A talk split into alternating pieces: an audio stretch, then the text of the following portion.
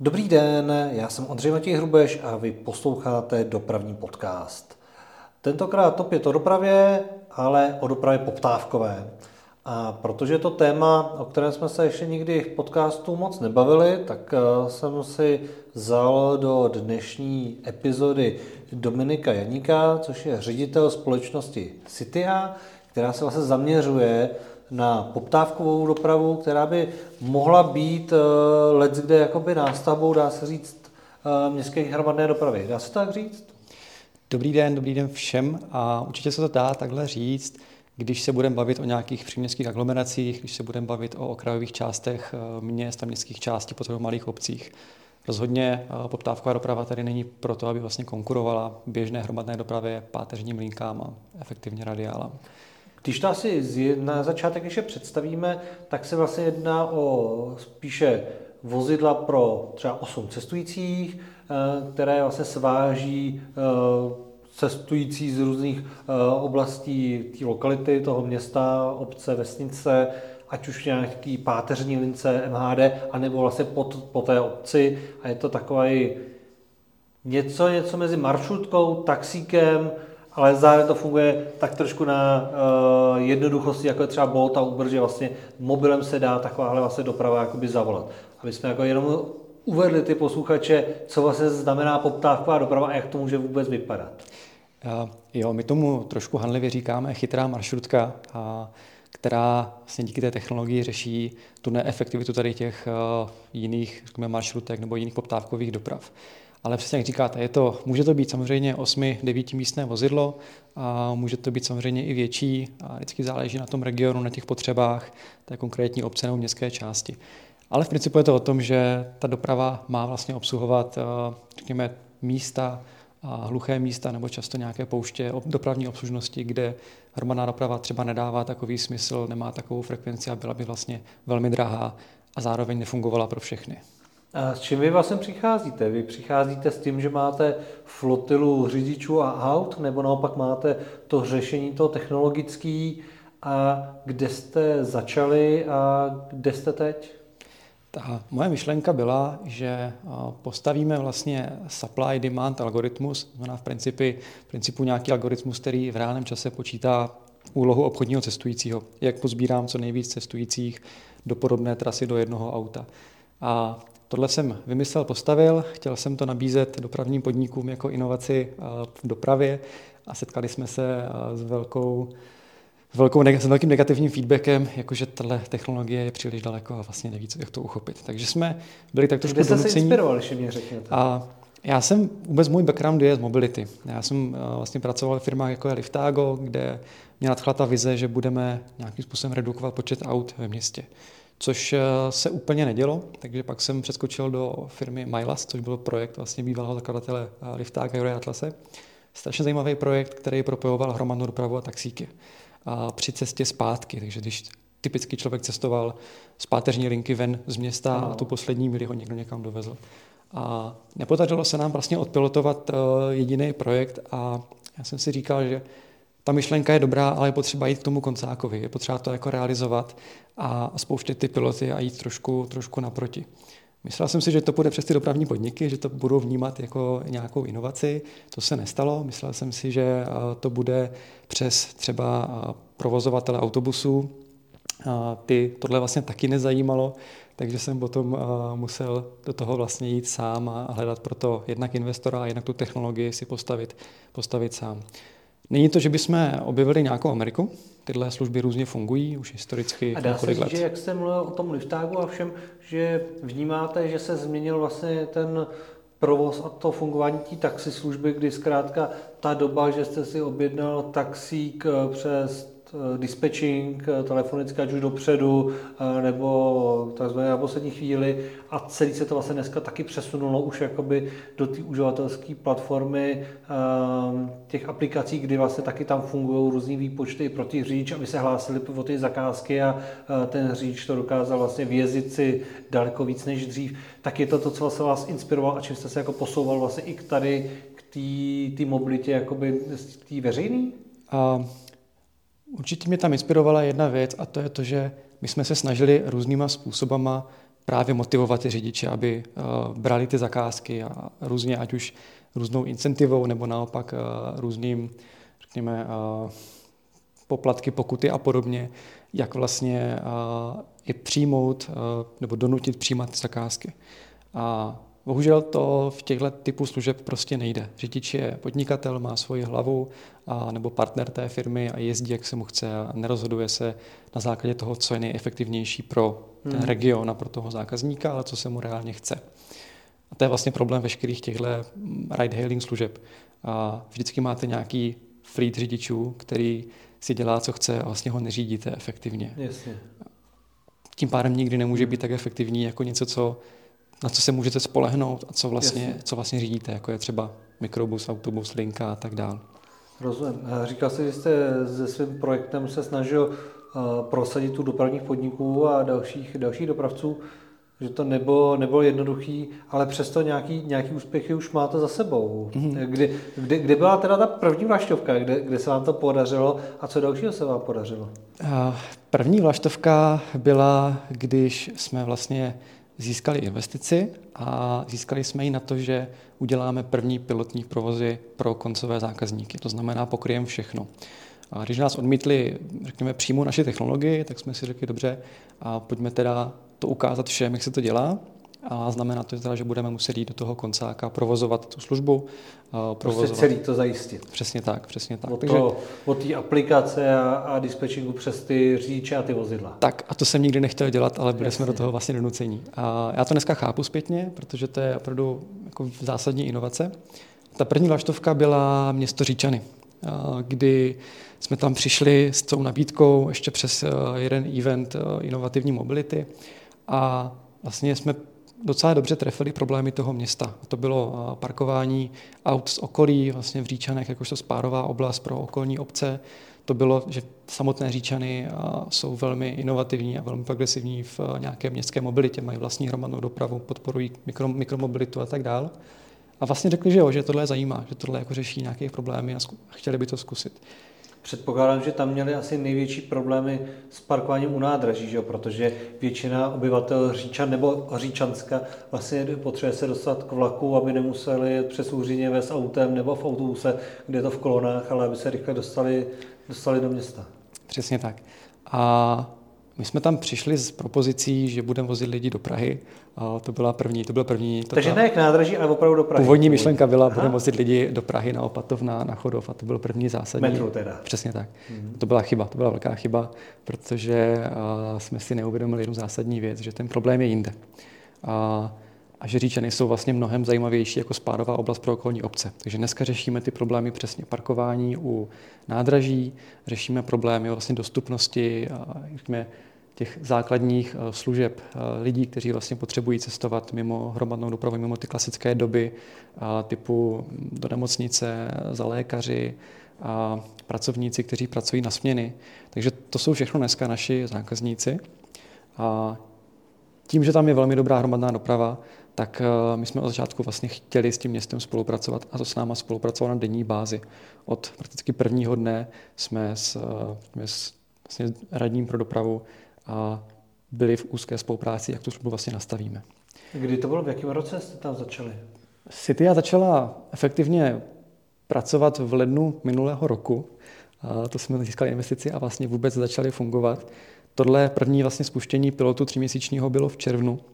Ten jsme následně omezili na katastr Říčanská, aby jsme tu službu zlepšili pro ty obyvatele. Ano. A dneska už tam jezdíme stále, už dneska jezdíme v komerčním provozu, to znamená efektivně nejenom, že lidi eh, platí za tuhle službu za každou jízdu, tak platí vlastně dotovanou cenu tím městem. Jasně.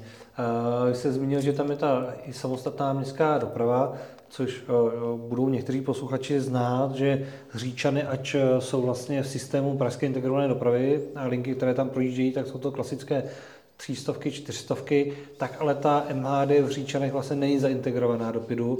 Je to vlastně opravdu samostatná doprava, která se tam provozuje a teď myslím si, a nejsem si jistý, je zdarma, že ano? Je zdarma, je vlastně pro obyvatele Říčan úplně zdarma, a což je určitě zajímavý, zajímavý uh, přístup vlastně k dopravě. A... To znamená, je vlastně dotovaná ta městská doprava přímo říčanama. A teď jste říkal, že uh, ten váš systém nějakým způsobem teda cestující platí, ale zároveň, je to dotovaný taky městem. Ano, ano. Ten systém je dotovaný městem, ale město ho nechtělo zdarma, protože nabízí jakýsi vyšší komfort než ta běžná hromadná doprava, Tím, která že platí už tu městskou dopravu. Přesně tak. A navíc jezdí trošku, jezdí vlastně 12 hodin denně, 5 dní, 5 dní v týdnu plus některé víkendy, některé případy. Je to o tom, že to je nějaký mikroregion říčanského katastru, jsou tam nějaké virtuální zastávky a kdokoliv si to vlastně může objednat dneska přes aplikaci. Uh, vozidlo přijede do 50-70 Teď mluvíte o tom vašem. Uh-huh, o tom našem, o tom našem. To znamená, vozity. vy máte nějakou oblast, kterou si dokážu na té mapě zobrazit, kam až vlastně jezdíte. A teď u vás to teda není tak, jako když si objednám taxíka, že jsem před domem tím a tím, tady mě vyzvedněte a chci tady k tomu domu. A já si teda vyberu na té mapě nějaký virtuální jakoby stanoviště. Nemusíte si ho vybírat, my vám ho našeptáme, takže typicky si zadáte jo, jenom, jasně. odkud kam chci, a to my vám řekneme. Jo, vy mě nasměrujete, kam, až hmm. kam si mám jako dojít Přesně a tak. to je to nejbližší. Jak je to třeba daleko? Typicky je to 50-70 metrů, ta nejbližší virtuální zastávka. My se vždycky snažíme umistovat tak, aby byla efektivní pro tu službu, aby jsme díky tomu nestráceli čas, takže nezajíždíme do slepých ulic, nezajíždíme Jasně. do nějakých okolních uliček a zároveň byla na nějakém bezpečném místě, kde to auto vlastně může zastavit. A... Případně se tam ty lidi víc setkali, když jich jede víc. Přesně tak, přesně tak. Jasně. Tohle, když si v těch říčanech člověk objedná, ale poptávkovou dopravu, která teda jezdí vlastně i v tu dobu, kdy jezdí ta městská doprava, že to provozuje se, ne, ne že by městská doprava přestala jezdit třeba večer a vy se nastoupili a jezdí to vlastně pořád, tak eh, co to stojí město a co to stojí toho cestujícího, když si objedná vlastně eh, tenhle ten transit, nebo jak tomu říct, a teď to nemyslím nějak zle? Mm-hmm. A to cestujícího to stojí průměrně 30-40 korun za tu jednu jízdu. Ta jízda je typicky 12 minut, 12 minut po tom katastru. A to jsou průměrné, průměrné údaje. To město to stojí vlastně vyšší desítky tisíc korun na té službě. Potřeba si uvědomit, že nejdražší je ten čas toho řidiče, a potažmo potom to vozidlo. Ty náklady na tu samotnou technologii nebo PHM jsou vlastně jako minoritní. To znamená, pro toho cestujícího vy vycházíte z nějakého tarifu minutového nebo kilometrového, že není jako jednorázová jízdenka, zjednodušeně řečeno, ale je to teda od toho se to odvíjí a je to cena, která je pořád stejná, nebo se mění i třeba na základě poptávky, že kdo cestuje Uberem, tak ví, že když pojede v pátek večer, tak ta cena toho taxíku je třikrát dražší, než když pojede v úterý večer. Cena je stejná, my vlastně musíme respektovat legislativu takzvané je to efektivně taxislužba. Jezdíme v, pod legislativou smluvní přepravy, takže ta cena je nastavená třeba v Říčanech, takže to je 25 korun za uh, nástup, korunu za minutu, korunu za kilometr. Tu cenu si plně nastavuje to město nebo ta obec. Nám je, to, nám je to v principu jedno, a my jsme pouze poskytovatel té technologie a dneska teda celé té... Rozumím, tohle zkrátka, jak to funguje v Říčanech, hmm. ale jste schopni vlastně tu službu nabízet v jiných městech zase za jiných podmínek, na kterých se domluvíte s, s konkrétním městem. Ano, ano těch Říčanech, tím, že je to teda provoz, který už funguje delší dobu, kolik tam jezdí vlastně takhle třeba těch eh, vašich vozidel? Jezdí tam dneska jedno vozidlo. A to to stihne všechno. To všechno stihne. Je to zhruba 30-40 jízd eh, denně. Ta maximální kapacita je do 50-60 jízd, což eh, dneska my víme, že tohle je úplně optimální varianta pro takovýhle region typu zhruba 50 km čtverečných, jedno vozidlo pro 9 míst. Jaká je třeba časová Eh, doba, než to vozidlo přijede, protože chápu, že můžu si nějakou věc naplánovat dopředu, eh, že jdu na k doktorovi, a naopak je takový to, že si to chci objednat, že teď, teď zrovna bych se chtěl někam dostat, eh, jak to zvládne ten systém udělat? Ten systém to se snaží vždycky do, co nejvíc doplánovat do té už stávající trasy a trošku hýbat s těma lidma, kteří buď to čekají na vyzvednutí, nebo v tom vozidle jedou. A řádově to znamená, že pro vás to vozidlo tam přijede do 6, 7, 8 minut cestujete průměrně 10-15 minut ano. a o nějaké průměrně 3-4 minutky vás můžeme spozdit.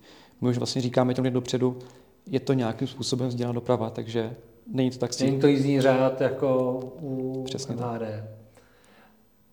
Ten uh, algoritmus nebo systém, kdy se vám tak hlásí v říčanech ty lidi, co chtějí se nechat přepravit, tak je to nastaveno, že máte člověka, který to tam jakoby tu trasu zadává, nebo je to tak už automatizovaný, že si to umí ten systém sám zpracovat ty objednávky a tomu řidiči jenom přiskakují zastávky, kde se má nově, kam má nově zastavit nebo zajet. Jak to funguje vlastně v praxi? Ten systém je plně autonomní ten algoritmus funguje naprosto sám, neustále se vlastně snaží zoptimalizovat ty všechny požadavky, které na něho jsou. To znamená, ať už to je eh, poptávky nové, jsou to předobjednávky, ať je to eh, doprava, situace v dopravě, nějaké změny. Takže on neustále optimalizuje ten region, to jedno vozidlo nebo potažmo víc vozidel a ty všechny vlastně poptávky na něj. Takže nikdo se o to nestará na denní bázi, my samozřejmě to, to sledujeme, vyhodnocujeme, ale není tam nikdo, kdo by jakkoliv plánoval nebo zasahoval do toho systému. Co se týče toho řidiče, řidič prostě řídí, má mít ruce na volantu, nemá nic potvrzovat, nemá nic vybírat, přemýšlet, kolik to bude stát, má prostě řídit, má vlastní navigaci v aplikaci naší, ano. a to následuje a vlastně ho, ta ho vede od zastávky k zastávce. On jediné, co ví, koho vyzvednout, koho nabrat. Jasně, a to placení teda probíhá vlastně skrz tu mobilní aplikaci, že cestující zaplatí mm-hmm. v aplikaci tu jízdu. Přesně tak, je to standardně karta v aplikaci Apple Pay, Google Pay. Jasně. Zase na přání toho města jsme šli cestou bezkontaktního placení, je to rychlejší, dneska bezproblémové, jezdí s náma seniori, jezdí s náma děti, hmm. máme tam dětskou sedačku, takže úplně komfortní servis. Když eh, jsme se bavili o tom hospodaření a o těch dotacích na tuhle tu věc, je, cestující zaplatí 30-40 korun. Jaká je ta finální částka, kterou musí doplatit to město? A záleží... Nebo třeba v těch říčech, zhruba aby jenom poměrově, aby člověk měl představu. Jo. My jsme dneska v začátku, takže dneska se bavíme o řádově 10-20 tisíci korunách, které jsme schopni vybrat na jízdném. Tohle my předáváme zpátky Říčanům, ano. takže Říčany si o tohle slevňují ten, ten, ten provoz samotný. A dneska, asi to už můžu říct, jednáme vlastně i o připojení dalších obcí, které třeba nemají na to, aby platili svůj vlastní auto a svůj vlastní region, ale chtějí do tohohle systému přispívat, aby jezdilo i u nich. Protože ano. je jasné, že ten problém není jenom říčanského katastru, ale okolních obcí, kde vlastně ty lidi dojíždí vlastním autem a parkují v Říčanech. Jasně. Takže i v zájmu té, té obce Říčan, toho města Říčan je a vlastně tohle umožní ostatním obcím a tím si ten systém zase o něco zlevnit a na ten komfort té, té služby to vlastně nemá vliv, pořád to dokážeme odvážet. Já se chápu, že pro Říčan je zajímavé, aby i lidé z okolních obcí nejezdili autem do Říčan, takže že, že to dává, že dává smysl. Kromě Říčan, ale vím, že eh, jste jezdili i v Brně, eh, tam jsem zaregistroval něco jako službu Clickbus se to jmenovalo, mm-hmm. ale bylo tam i vaše, vaše logo na, na těch uh, transportérech. Jak, uh, jaký tam byl rozdíl mezi tím, kdy máte tady Říčany, což je poměrně malý městečko, uh, jasně má problémy s dopravou, ale není, není to úplně vlastně ten středobod, protože naopak oni řeší, že si říčan teprve ty lidi ještě jedou někam, někam dál, je to spíš svážení, jak jsme se bavili k tomu vlaku, eh, seniori třeba lékaři a tak dále. V tom Brně, tam to, tam to vzniklo jak? Protože to už je poměrně jako blíž i, i po požadavkům Prahy, že jo, třeba. Mm-hmm. A v Brně, když se vrátím na začátek, proč Říčany a proč vlastně dneska konečná služba v Říčanech City, která má eh, běžné spotřebitele, zákazníky, tak to je přesně o tom, co jsme chtěli dělat na začátku.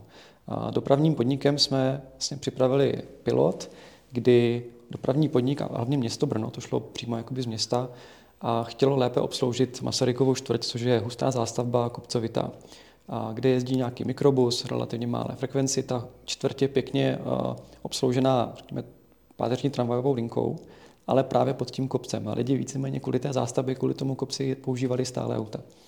Takže jsme tam spustili dvouměsíční pilot, eh, kdy jsme poskytli technologii, poskytli know-how, zaučili vlastně řidiče dopravního podniku města Brna a dopravní podnik vlastně sám tuhle službu provozoval. To znamená, vy jste byli technologicky, s tou aplikací jsme... a tím systémem, ale neměli jste ty vozidla. Přesně tak. A tam bylo taky jedno vozidlo, tam to byl eh, velmi komfortní servis, protože byla hustá síť virtuálních zastávek, to znamenalo velmi krátká dojezdová doba pro toho zákazníka a relativně nižší úspěšnost vlastně sdílení té jízdy. Tím, jak ta jízda byla krátká, tak vlastně vy nemáte moc prostoru do toho dostat další ty cestující oproti třeba Říčanům, kde to je a, jako velmi vysoké. Tam se bavíme nad, nad polovinou jízd, které jsou vlastně sdílené. A musíte je svést jako většinou, že třeba vysklí jedný železniční stanici za to hm, tady tím, že tam byla ta tramvaj, tak každý chce k té nejbližší zastávce hmm. tramvajový a není to vlastně k tomu jednomu bodu, že by se vám tam ty lidi naskákali za sebou. Jo, jo, přesně tak. Pořád je to, ale dneska to vyhodnocujeme a dopravní podnik to vyhodnocuje i oproti systému běžné hromadné dopravy, o kolik to vlastně bylo efektivnější a levnější. A ten komfort je nepopsatelně vyšší, to, je nějaká jme, měkká metrika, ta tvrdá metrika to ještě přinesem. To znamená, teď se tam zase vrátil nějaký minibus, který tam jezdí v nějaký trase mm-hmm. a je to teda oblast, která obsluhovaná pořád nějak je, neskoušelo se to v nějaký lokalitě bez obsluhy a jenom vlastně se uh, teď zjišťuje, která ta varianta je lepší a jestli tady ta třeba není efektivnější a levnější. Je to tak, je to tak. Nějaký další příklad ještě máte? Uh, máme. Co si vyzkoušeli? Jo, jo. Protože chápu, že tím, že jste jako mladá firma, jste na začátku a potřebujete teprve i získávat ty zkušenosti, protože každý to město má trošku specifický pak požadavky. A pardon, ještě u toho Brna. Tam to bylo v rámci jízdního jak? Cestující platil kolik korun? Nebo bylo to nějak e, zaintegrovaný i do toho tarifu dopravního podniku? Protože jste mluvil, že tam byla ta spolupráce s dopravním podnikem. Mhm. Tam to bylo zdarma. Tam to bylo zdarma a to z toho důvodu, že dneska legislativa česká vlastně nezná pojem poptávková doprava nebo nějakým způsobem dynamická a flexibilní doprava. Ano. Dneska zná taxík nebo linkovou dopravu. Jasně. Z toho důvodu to byl vlastně jakoby taxík, který byl ale prostě zdarma provozovaný v rámci toho zkušebního dvouměsíčního pilotu.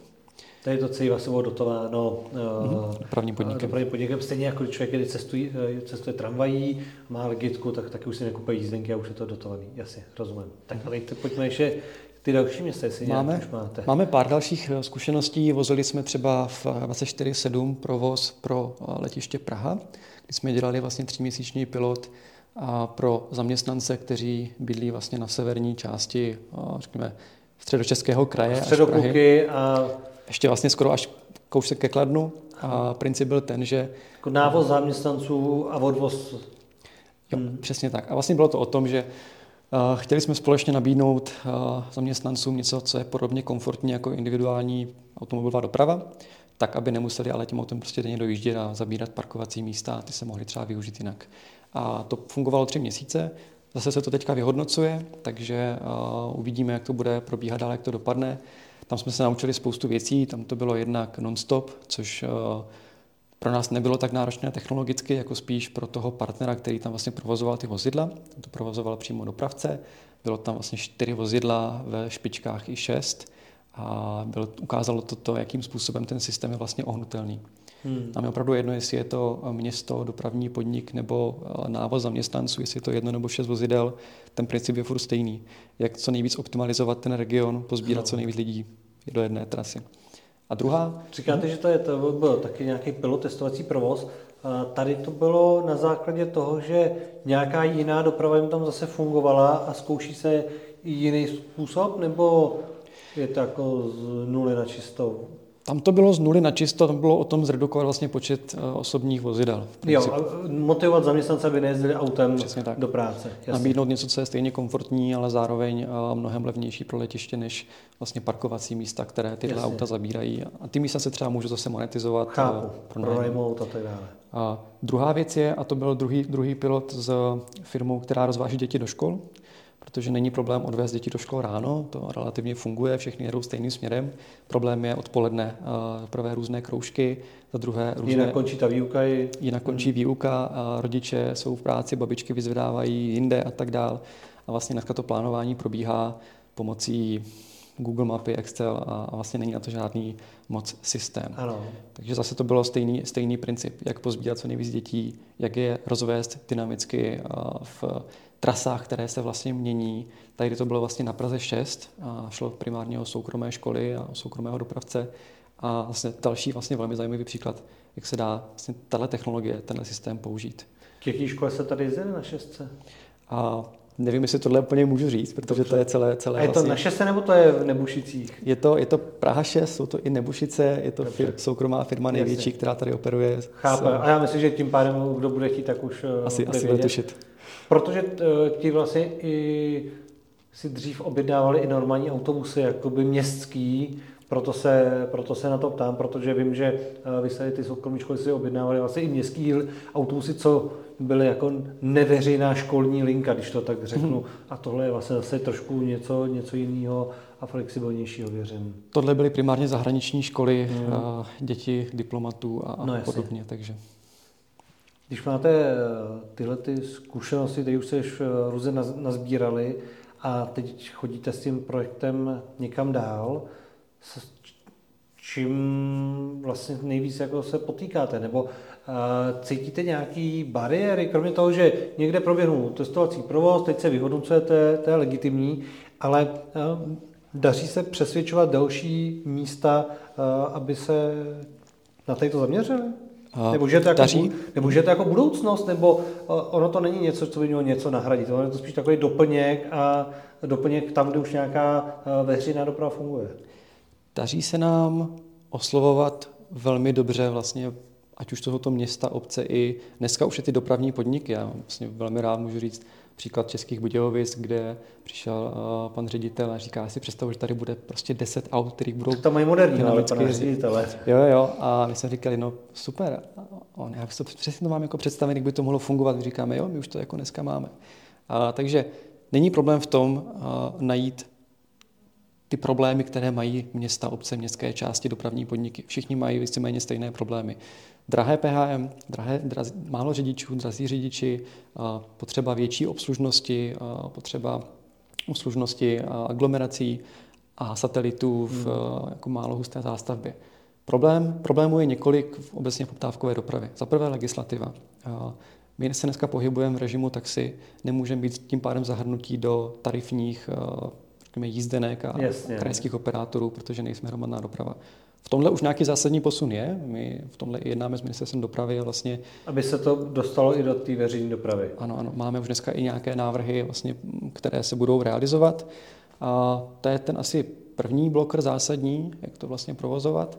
A druhý blokr, který je tak někdy trošku jako zkostnatělý přístup eh, v některých třeba operátorů. A typicky čím větší město, tím větší problém, čím menší město, tím jako menší problém a hmm, rychlejší. Hmm, hmm. A, takže tohle jsou dvě zásadní věci. A pak je další věc a to je vůbec jako nějaká, řekněme, historie poptávkové dopravy. Bylo tady spoustu projektů. A, různé rádiobusy, telefony, autobusy na zavolání přes telefon a jedno s druhým. Ty projekty mají společný jeden problém a to, že jsou velmi neefektivní jsou neefektivní, často třeba i dražší, než by tam byl běžný taxík nebo jakákoliv jiná doprava. A to je to, co dneska vlastně řeší technologie. To, to vlastně, co dneska si můžeme dovolit, protože máme nějaký autonomní algoritmus, ten se rozhoduje sám. My jsme dneska i součástí projektu Prague AI, takže používáme umělou inteligenci na to, aby to vlastně plánovalo a neustále optimalizovalo to je ten game changer, kdy... A nepotřebuji k tomu mít vlastně hromadu telefonních operátorek, jako, jako to měli třeba dřív, že Přesně. Ačka a podobně. Přesně, nepotřebujete dispatching, nepotřebujete operátory, potřebujete mnohem méně aut, máte, můžete to říct vyšší komfort vlastně kvality, všechno běží naprosto autonomně a škálovatelně a relativně levně. To je důležité, to je zásadní si říct. Ale ta myšlenka poptávka dopravy tady je dlouho, těch projektů bylo spoustu, většina, respektive všechny skončily, a to nejen v Česku i ve světě a s tím, že byly neefektivní a drahé. To všechny neskončily. Já znám i města třeba v Německu, kde eh, pořád takovýhle režim let, kde funguje a jsou tam tramvajové provozy, ale zkrátka do tý, na té konečné, kdy prostě je to pak daleko do toho celého sídliště nebo vilový čtvrtě ještě spíš, tak tam prostě jezdí nějaká poptávková vlastně doprava na zavolání, především večer nebo o víkendu, protože si jim to tam nevyplatí obsloužit že, městskou linkou nebo 12 metrovým autobusem, který tam jede třeba jenom přes den ve dne školního vyučování. A jo, jako já myslím, všechny skončily ve smyslu bez té technologie, vlastně skončily tím, jo, že byly neefektivní. Ta technologie jo. je dneska ta, ta zásadní změna.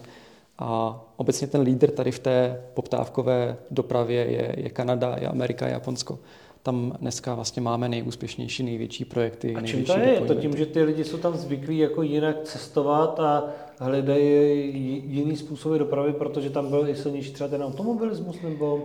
Amerika rozhodně je hodně o tom, že vůbec se tvoří nějaká hromadná doprava. Právě, no. To je jedna věc. Kanada má docela vyspělou hromadnou dopravu a tam se jde čistě pragmaticky po nákladech. Pro, pro, pro příklad třeba Quebec, který i nás oslovil ohledně nějakého hmm. právě plánování a simulací, tak má největší deployment takovéhohle provozu, kdy má 24 vozidel a vlastně celý Quebec, a celý ten širší okruh Quebecu je obhospodařovaný tady těma, tomu říkají flexibus, ano. což je prostě věc, která, která tam jezdí, je to autobus, který má 12 míst. A oni vlastně mají krásný příklad. Oni říkají, hele, a jasně, je to, je to nějakým způsobem dynamická doprava, která nás stojí 4,5 milionu dolarů ročně. My na jízdném vybereme milion dolarů, takže jsme 3,5 minus. Ale my víme a počítali jsme to, kdyby jsme to obsluhovali běžnou hromadnou dopravou, tak to stojí 17 20 milionů dolarů. Hmm. A to je potřeba si uvědomit, protože všichni, často nám lidi říkají, dobře, tak jste komerční firma, a přece nemůžete být závislí na dotacích. No, ano, my jsme, protože jsme hromadná doprava a ta je Právě, dotová. Ta je vždycky ztrátová, že jo? Ta je vždycky ztrátová. My jsme pouze ztrátoví o 60-70% méně na jednu míli v okrajových aglomeracích. V vhodných jakoby lokalitách. Přesně tak. Hmm. Když se podívám třeba tady u nás eh, na Praze 6, tak eh, máme lokality, které jsou vyloví, to znamená, není tam žádná hustá zástavba obyvatel, eh, dopravní podnik z Ropiden tam samozřejmě nechtějí úplně jezdit s linkama MHD, nebo k tomu mají spoustu připomínek. Většinou to dopadá tak, že ta linka skončí v 18, 20 hodin, večer už tam nejezdí nic, o víkendu tam Ropit nepošle vůbec nic ale přesto ty lidé tam žijou a nežijou tam jenom od pondělí do pátku, že jo. Ty seniori tam bydli zkrátka celý, celý týden. Je tohle to třeba věc, která se někdy řešila v Praze, aby eh, poptávková doprava nějakým režimu, který v současné době je legislativně možný, tak aby se hledala možnost, jak to využít tady, já nevím, u nás na Ořechovce, na Hanspauce, Nový Vokovice. Já si pamatuju, když se zaváděl autobus na sídliště Baba, je to sídliště zastávka, ale je to mini sídlišťátko právě ve Vilový čtvrti. A už tenkrát vlastně byly diskuze nad tím, jestli tam má jezdit autobus ač midibus kapacitou, já nevím, 40 míst, anebo jestli by nebylo levnější zaplatit taxikáře, který by tam zkrátka ty lidi odvážel, protože všichni vnímají, že je to odlehlá část, že nějaká doprava je tam zapotřebí, ale jestli je to právě ten autobus, jestli na to není příliš velký, což právě pak se ukáže v tom, že dopravní podnik a tam nejezdí vlastně celotýdenně, tak jestli tohle jsou třeba věci, které by se daly tímhle tím způsobem řešit, anebo uh, jestli už jste něco podobného třeba s Ropidem v Praze řešili, i třeba jiné oblasti, a jak jste, jak jste dopadli? My jsme uh já bych řekl, velmi úspěšní ve všech regionech, kromě Prahy. Aha. A to jak s městama, dopravníma podnikama, tak operátorama. Ropita Praha je pro nás zatím velmi vzdálená, vzdálená věc. Tak a tohle je ta slavnostní chvilka, kdy se loučíme s neplatícími posluchači. Díky moc, že posloucháte dopravní podcast, že si ho ladíte pravidelně a rozhovor pokračuje dál. Máme před sebou zhruba ještě polovinu rozhovoru o poptávkové dopravě, takže laďte na Patreonu a nezapomeňte, že předplatitelem může být každý z vás.